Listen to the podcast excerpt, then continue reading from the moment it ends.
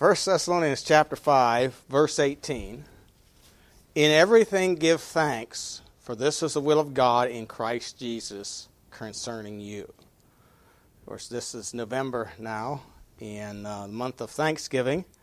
And so tonight I'm planning to have a, a series of messages on giving thanks. So tonight we're going to be looking at in everything give thanks.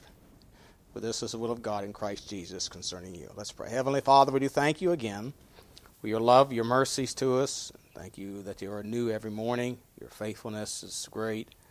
We thank you, Father, that you do care about us and um, we're to cast all our care upon you, for you careth for us, for us. Father, we pray as look into the Word of God tonight that we'd be encouraged as we consider this topic of thanksgiving thanks. I pray that we'd be encouraged, challenged, convicted where conviction is needed, that you would be glorified and we be helped. We pray in Jesus' name. Amen. Your giving of thanks is a common command written throughout scriptures. We're looking at several of those, but there's many, many scriptures. You know, when, when you think about he says give thanks. The word give means to present voluntarily, without compensation, without expecting a return. It's going to give.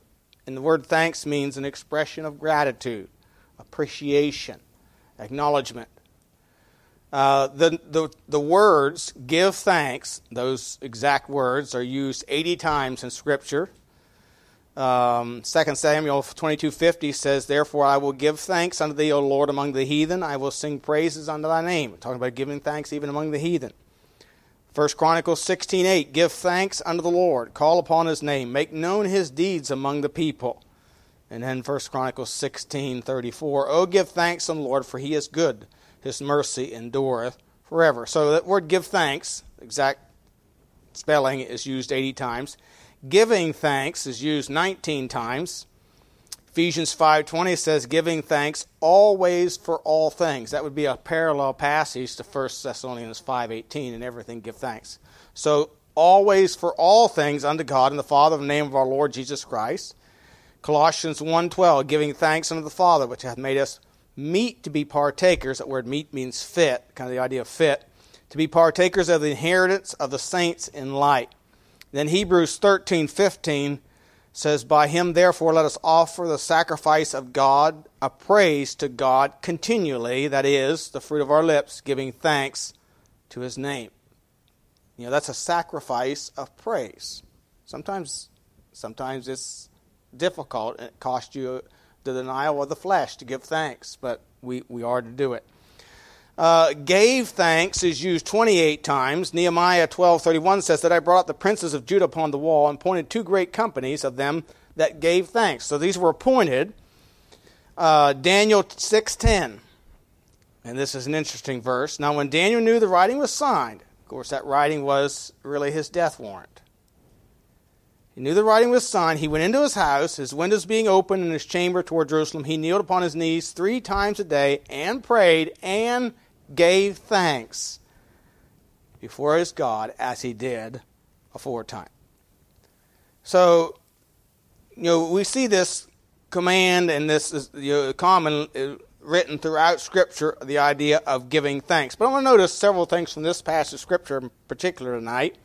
First of all, the context of this giving of thanks. Uh, he says, In everything give thanks, for this is the will of God in Christ Jesus concerning you. He's writing to the church at Thessalonica. And the context of this writing is we, we learn from chapter 1 and chapter 2. In chapter 1, verse 6, it says, And ye became followers of us and of the Lord, having received the word in much affliction. Much affliction. With joy, despite the affliction, there's joy. You know, joy is something that's comes from within, happiness has to do with happenings. You know, things that happen to you today can make you happy. But joy is something that's within, that is, is the source is deeper, it's of the Lord.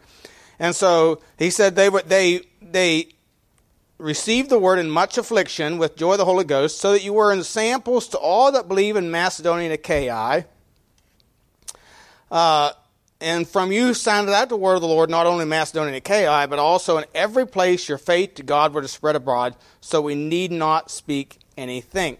So they, they, they had, you know, the context of Paul's writing here was, you know, th- he was writing to a group of people that had received the word of God amongst affliction. Now, if you go to Acts chapter 17, we can understand exactly what the context of what he's stating here in 1 Thessalonians chapter 1.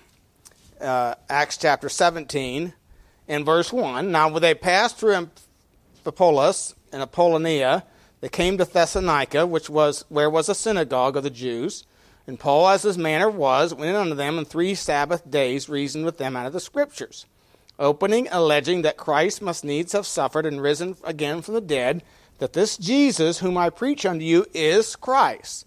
Some of them believed and consorted with Paul and Silas, and of the devout Greeks, a great multitude, and of the chief women, not a few. So there's quite a few converts. But the Jews, which believed not, moved with envy, took unto them certain lewd fellows of the baser sort, and gathered a company, and set all the city on the uproar. Uh, and assaulted the house of Jason, and sought to bring them out to the people. It seems like I'm always in the middle of trouble. It says, And when they found them not, they drew Jason and certain brethren unto the rulers of the city, crying, These that have turned the world upside down are come hither also, whom Jason hath received, and these do all, all do contrary to the decrees of Caesar, saying that there's another king, one Jesus.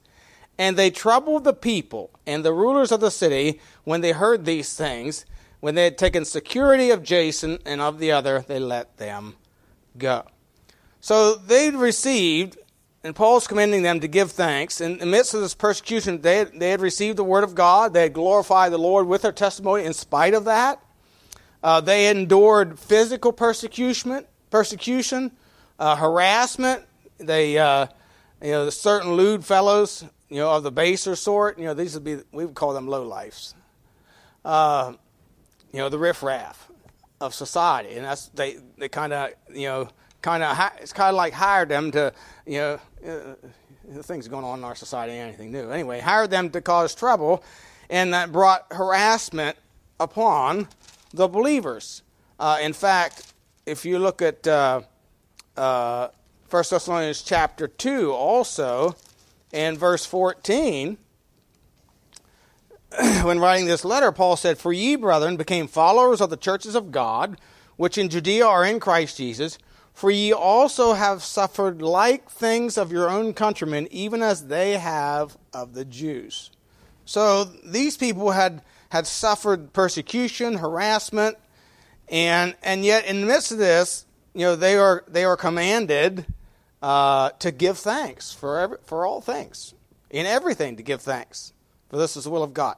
You know, they endured, they struggled and, and, they, and they endured this and they struggled through this without the presence and help of a pastor and teacher. You have to have sufficient time to disciple them. In fact, look at chapter 2, verses 17 and 18. But we, brethren, being taken from you for a short time in presence, not in heart, endeavored to more abundantly see your face with great desire. Wherefore we would have come unto you, even I, Paul, once and again, but Satan hindered us. So, and we know from chapter 17 of Acts that, you know, uh, it, it, there wasn't much time passed, and, and these Jews stirred up the lewd men and the baser sort and, and brought this insurrection. And, and verse 10 tells us of that chapter the brethren immediately sent away Paul and Silas to Berea. So they left prematurely or before they wanted to. So these people were kind of left out of no fault of Paul and Silas, obviously, but they were kind of left without sufficient time to disciple them. So they weren't really well established yet uh, in the things of the faith, and yet they're, they're, they're facing this spiritual opposition and warfare against them. You know, think, think of the difficulties it would be to grow in your Christian life without somebody to teach you, without Bibles. They didn't have the scriptures yet in printed form without teaching materials. You know, we have a lot of books that people can read that are good helps, discipleship materials, and on top of that, poor means of communication. You know, even even uh, uh, Pony Express was probably better than what they had back then for means of communication. Uh, so so th- this left them in, with, with, with, in, in some difficult times, and yet Paul commands them. And you know, this left them with questions, and, and their letters, the, the letters that Paul wrote to them, answers questions. You know, a lot of these epistles are written to answer problems, questions that arise in the churches, and of course they had questions about death. What happens when a believer dies? Chapter four. Um, you know, what about the Lord's coming? What, what happens when the Lord comes to these that have already died? What's happened to them? Of course, chapter 4, verses 13 through 18 tells us about that. And, and, uh, and what about the Lord's coming? Chapter 5 tells us about it. And basically, first and chapters 1 and 2 of Second Thessalonians. And, and, you know, they were even to the point, well, if the Lord's coming so soon, uh, let's just quit working and spend all our time uh, uh, preparing for the Lord's coming and just witnessing to people and you know, after all, he's coming really soon. And that was addressed in chapter 3 of Second Thessalonians. Know, they thought the Lord was coming really soon because Paul said the Lord's return is soon. It is imminent. You know, we believe it's soon now, but we don't know if it's tomorrow, and we don't know if it's next year, and we don't know it may be five years. He could come at any moment. But we're to take care of our responsibilities day in and day out even as we wait for the Lord. We're to provide for our own, even as we wait. And so there were some who were, had quit working because they thought the Lord was coming, and Paul had the right to address that. See, they weren't properly established in the faith. And so this is the context. You know, they, they had they had uh, problems. They faced difficulties right off at the beginning that that they had to overcome. And, and so that, that you know, could have been their undoing. And yet Paul tells them, in everything give thanks. So this is the context. Second thing we see here is the circumstance of giving thanks. It says in verse 18, in everything give thanks, for this is the will of God in Christ Jesus. So, preacher, when do I need to give thanks? In everything. Now, everything is two words put into one. Every is a word of inclusion. You know, it kind of means all or each. Uh, you might say, I go there every day. In other words, you go there each day. Or I, or I have tried every flavor of ice cream they have. In other words, you've tried all the flavors. There's nothing left out. That's every. All we like sheep have gone astray. We have turned every one to his own way. And the Lord hath laid on him the iniquity of us all. So it means all. Every means all. All means every. So every, in every circumstance. And then he says, in everything, give thanks. Now, the word thing, I, there's several definitions I found in dictionary.com. It's, it could be a material object without life or consequences, an inanimate object. It could be anything that is or may become an object of thought. You, ought to give thanks in your thoughts. Uh, matters, affairs, uh, a circumstance, a state of affairs, an action, a deed, deeds, events, performances. Again, it's a word that's conclusive. So you're talking about anything and everything in life. We're to give thanks. We're to give thanks. So when life is going great and I can give everything I want, I should give him thanks, right? Amen, brother. Yeah. Mm-hmm. when my life gives me lemons and my expectations, expectations are not met and the boss is not happy, I should give thanks. Amen. Or oh me. Or the king just made a law which will, if I'm caught thanking God, send me to the lion's den. And I should give thanks, right? Well, Daniel 6:10 says, "Now when Daniel knew the writing was signed, and he went into his house, and his windows being open in his chamber toward Jerusalem, he kneeled upon his knees three times a day and prayed, and gave thanks before his God as he did aforetime." So yes, in everything give thanks.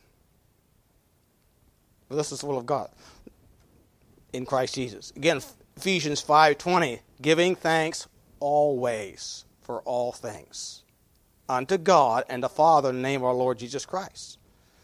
You know, Hebrews 13:50, and I quoted that before too, says, "By him let us therefore by him therefore let us offer the sacrifice of praise to God continually, that is the fruit of our lips giving thanks to his name." Sometimes it's going to cost you. Sometimes the flesh isn't going to want to do it. You got to deny your flesh to give thanks. Daniel had to deny his own will to give thanks for the king, his place of leadership. You know it was because he was in a place of leadership that that almost cost him his life?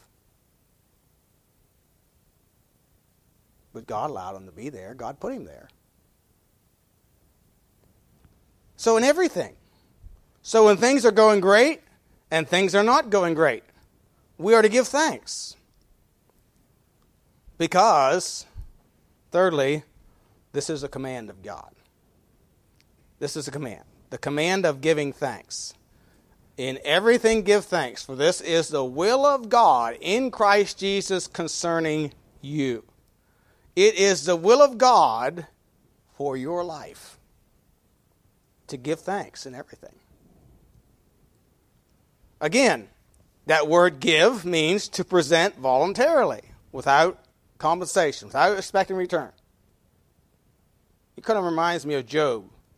You know, Job lost his wealth and his family. And he said, The Lord giveth, and the Lord taketh away. Blessed be the name of the Lord. He thanked God anyway. Um, he didn't expect.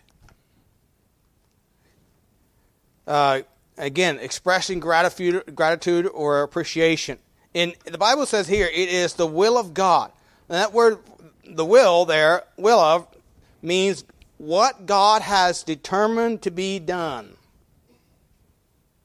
This is what God has determined that should be done in our lives. That's not always easy, is it? So it is what pleases God, and anything less is his displeasure. In John 5:30, Jesus said, "I can of mine own self do nothing as I hear, I judge, and my judgment is just, because I seek not mine own will, but the will of the Father which hath sent me." And the will of the Father was that he would go to a cross, he deny himself and go to a cross and die. Be crucified. Romans 12, 2. Be not conformed to this world, be transformed by the renewing of your mind, that you may prove what is that good and acceptable will of God. And, you know, to prove it, we have to test things. So we're to scrutinize, we're to examine and test things. Do they meet the acceptable will of God? Criteria. Giving of thanks always meets that acceptable will of God. It is a command. It is what is acceptable. After all, Revelation 4:11 says, "Thou art worthy, O Lord, to receive glory and honor and power, for thou hast created all things, and for thy pleasure they are and we are created." So this is what God has determined to be done by us as his children. So when it says, this is the will of God, this is what God has determined is our practice, generally speaking. And he says, concerning you. So it's the will of God in Christ Jesus concerning you. In other words, with respect to, or in reference to, or as regards to you and I.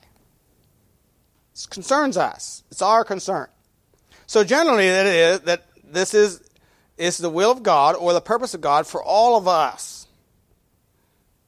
You know, the, God's will for God's uh, will for every one of us is not exactly the same, but in this situation, in, and under this topic, it is.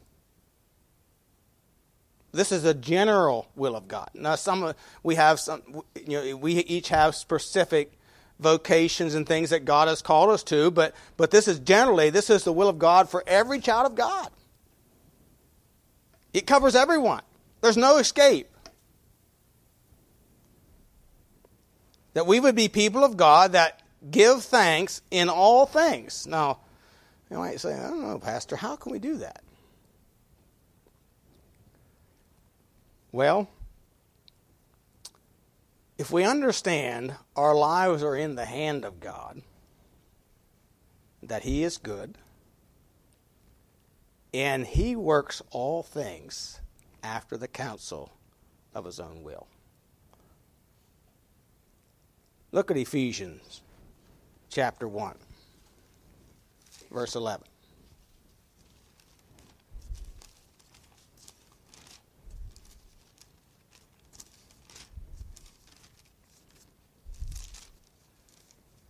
Ephesians 1, verse 11 says, In whom also we have obtained an inheritance. So we've received an inheritance, being predestinated according to the purpose of Him. That word predestinated means, has the idea of God working to bring to pass in your life and mine the purpose of Him. God wants to work the purpose of Him in your life. Who worketh all things after the counsel of his own will. So, if we would grasp, and, and, and, you know, this, this, is, this is not an easy thing to do, but if we would get a hold of the fact that God is working in my life, God is working in your life to bring about His perfect will in your life. And He's working things in your life to fulfill that purpose. Now, he may be cutting off some branches that are not yielding fruit. He may, there may be some things that are hindering your, your growth and your service for the Lord that God says, uh, uh, I need to get rid of that. You need to replace that with something else.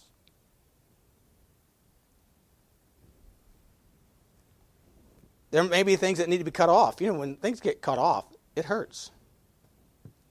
It hurts. Now, you know, I, I don't think trees hurt when they when Dad pruned them, but when when something is pruned out of our life, it hurts. It's a loss to us, but it may be a gain for Christ. And that's what we need to understand. God is working to bring to pass his will in our lives. And if we can, if we can get a hold of that, that, that we are in the hand of God, if we're His children, we're in the, in the Father's hand. John 10, 30 tells, tells us that we're in His hand. Nothing can pluck us out of the Father's hand. And so if we're in His hand, that, and that He works all things after the counsel of His own will. In fact, that's kind of the idea of Romans 8, 28 and 29 you know, that's verses are kind of thrown out, and I don't think really comprehended what really that the the depth of what they mean there because, you know. We, we like to focus on the good things, but it says, We know that all things work together for good to them that love God, not that all things are good that happen in our life, but all things work together for good to them that love God, to them who are the called, according to, again, his purpose, for whom he did foreknow, he also did predestinate. So he's working to bring to pass, to be conformed, to make you into the image of the Lord Jesus Christ. That he might be the firstborn among many brethren. So, so this is a command of God this is God's will, what God has determined for you and I concerning us. It concerns us. It has to do with us.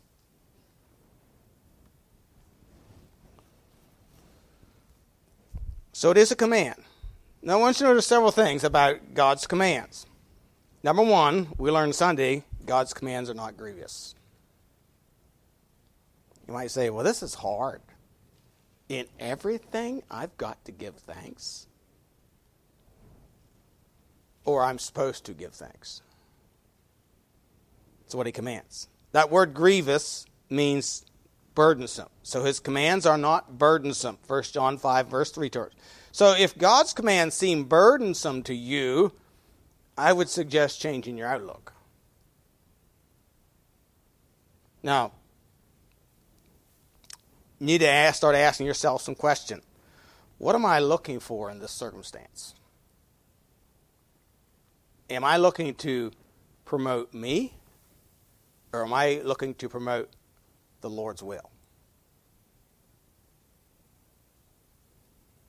Who am I looking to honor in this circumstance that's trying me?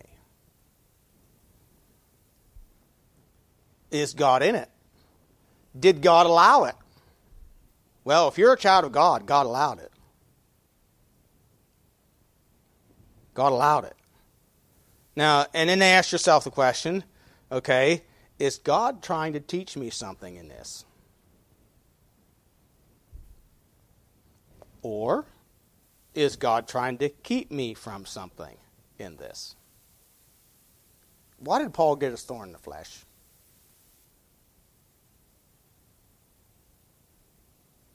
You ever think about that? He said, Lest I what? Be exalted above measure. So really, I believe he got that what he's saying is he got that thorn in the flesh. God allowed him to get that thorn in the flesh so that he would not be worshipped. So he would not get the honor that was supposed to only go to God.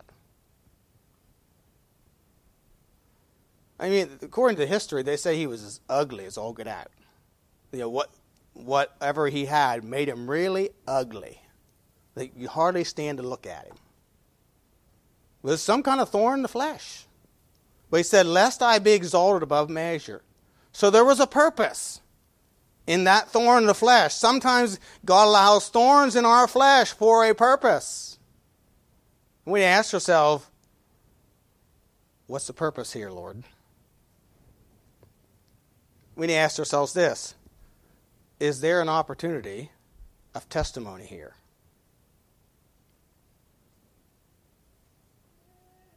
Is there an opportunity of testimony? Is somebody watching?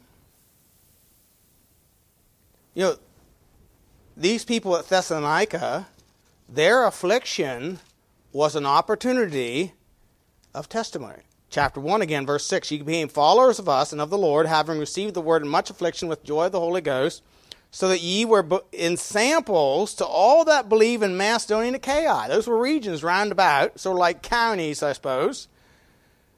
Uh, for from you sound out the word of the Lord, not only in Macedonia and Achaia, but also in every place your faith to God were to spread abroad, so we need not speak anything. For they themselves show of us what manner of entering in we had unto you, how you turned to God from idols and served the living and true God. So there was a there was a testimony opportunity there for them in this affliction that demonstrated the glory and honor of God in their lives. People heard the word. Why? Because they endured with thanksgiving. They rejoiced in the salvation they had and they endured the afflictions. They weren't bitter and angry about the hardships and fussed and fumed and complained and all that. So if God's commands seem to be grievous, let me change your outlook.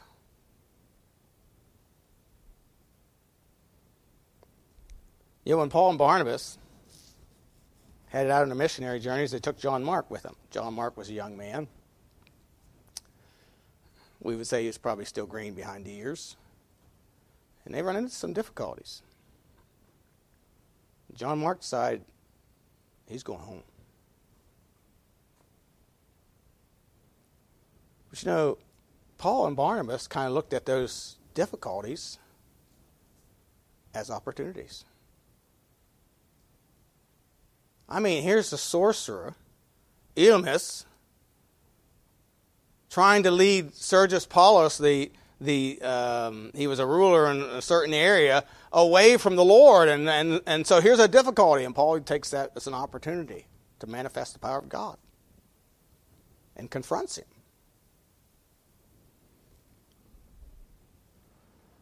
Yeah, there was confrontation after confrontation after confrontation. You know, when you are living for the Lord, you're going to get into confrontations sometimes. People may not like what you have to say. We shouldn't be contentious, but we need to with compassion. Even you know, even you, even though the you know the Lord Jesus spoke with compassion, yet he got confrontation at times. And so, you know,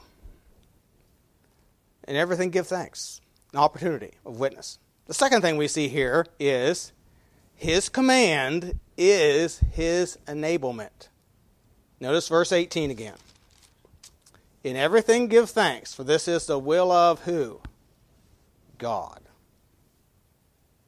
Now we serve a God who knows the end from the beginning. He's all knowing. We call that he's omniscient. That's the theological term for all knowing. He knows the end from the beginning. We also serve a God who is all power. All power is given unto me. Go ye therefore. Um, and this is, it says, God's will or God's purpose concerning you. Again, we understand that God's commandments are not grievous. God doesn't ask of us things that we cannot do. He didn't say they'd be easy to do. He did say you can't do them in your own strength. Therein is our problem so often.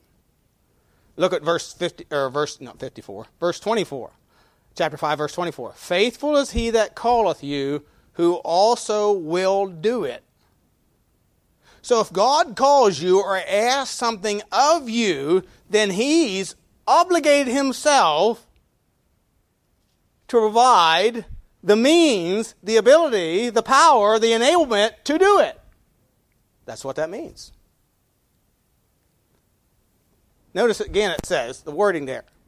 Faithful is he that calleth you, who also will do it. So who's really doing it?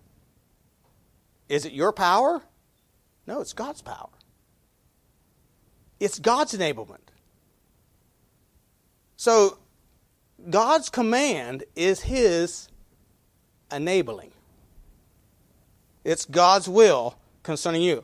Paul said in 1 Corinthians 15, you know, you ever wonder, how in the world did Paul do all the things he did? I mean, it's, it's beyond reason. It's beyond reason that Paul could endure all the hardships, all the beatings, the stoning, you know, the whippings, and, and the continual travel. And how do you, how do you endure all that? It's really quite simple. But it cost him his life. I don't mean he died because of it. It cost him giving up his own will completely. And he said in 1 Corinthians 15, verse 10, By the grace of God, I am what I am. That great, the idea of grace here has the enabling power of God. So by the grace of God I am what I am, and his grace was bestowed upon me was not in vain because I labored more abundant than they all. Yet not I, but the grace of God which was with me.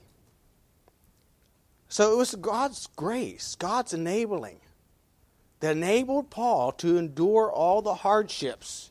That's why he told Timothy, endure the hardships of a good soldier of Jesus Christ. And he would tell Timothy in 1 Timothy chapter 1, verses 11 and 12, 1 Timothy 1, verses 11 and 12, he says, According to the glorious gospel of the blessed God, which was committed to my trust. So here's what was committed to Paul specifically.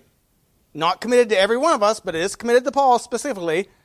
I thank Jesus our Lord, who hath enabled me for he counted me faithful, putting me into the ministry. See, it's Christ Jesus, Paul says, that enabled me. Now, Paul was a learned man. I mean, he was edu- he was more educated than all the disciples. It's believed he could probably speak six languages or more. He studied at the feet of the doctor of divinity at Jerusalem, Gamaliel. And he said, I count all that but dung for the excellency of the knowledge of Christ Jesus my Lord. All that theology I got from Gamaliel was not what I really needed. He spent three months in the Arabian desert with the Lord Himself.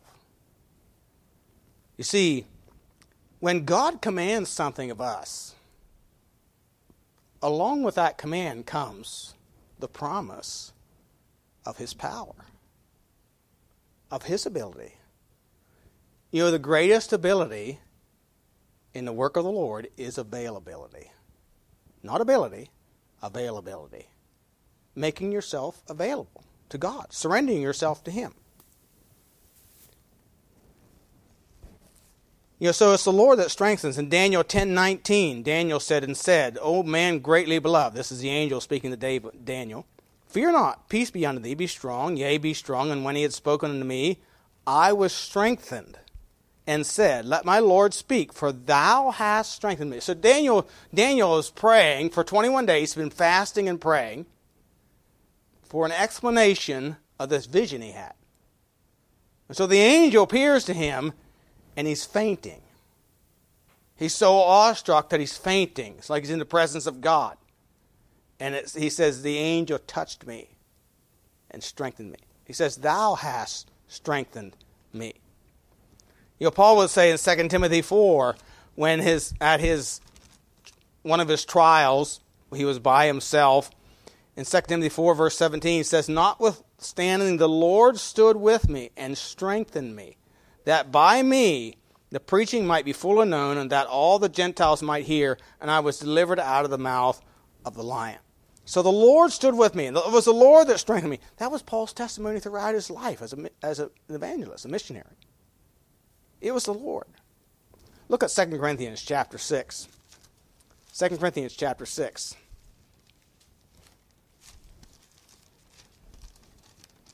Second Corinthians 6 and verse 1. We then, as workers together, so it's we. We could say we as workers together. With him, we're workers together with the Lord. Beseech you also that receive not the grace of God in vain.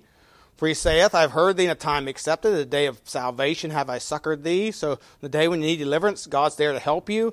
Behold, now is the accepted time. Behold, now is the day of salvation, giving no offense in anything that the ministry be not blamed. But in all things, approving ourselves as the ministers of God, in much patience, in afflictions, in necessities, in distresses, in stripes, in imprisonments, in tumults, in labors, in watchings, in fastings, by pureness, by knowledge, by long suffering, by kindness, by the Holy Ghost, by love unfeigned. All those things will require you a denial of yourself that he lists. If you're going to suffer long, you got to deny your flesh. If you're going to show kindness, you got to deny your flesh. If you're going to be pure, you got to deny your flesh. If you're going to endure stripes and imprisonments, you have to deny your flesh. You know, some people recanted and didn't go to prison. That was what the Romans offered. You just offer a little incense to the Roman emperor, and we'll let you go free. Some recanted. Paul said, not me. Stripes and imprisonments, tumults, labors. You can get weary in ministry. Fastings, so on and so forth. And then he says this in verse 7 by the word of truth. How do you do it?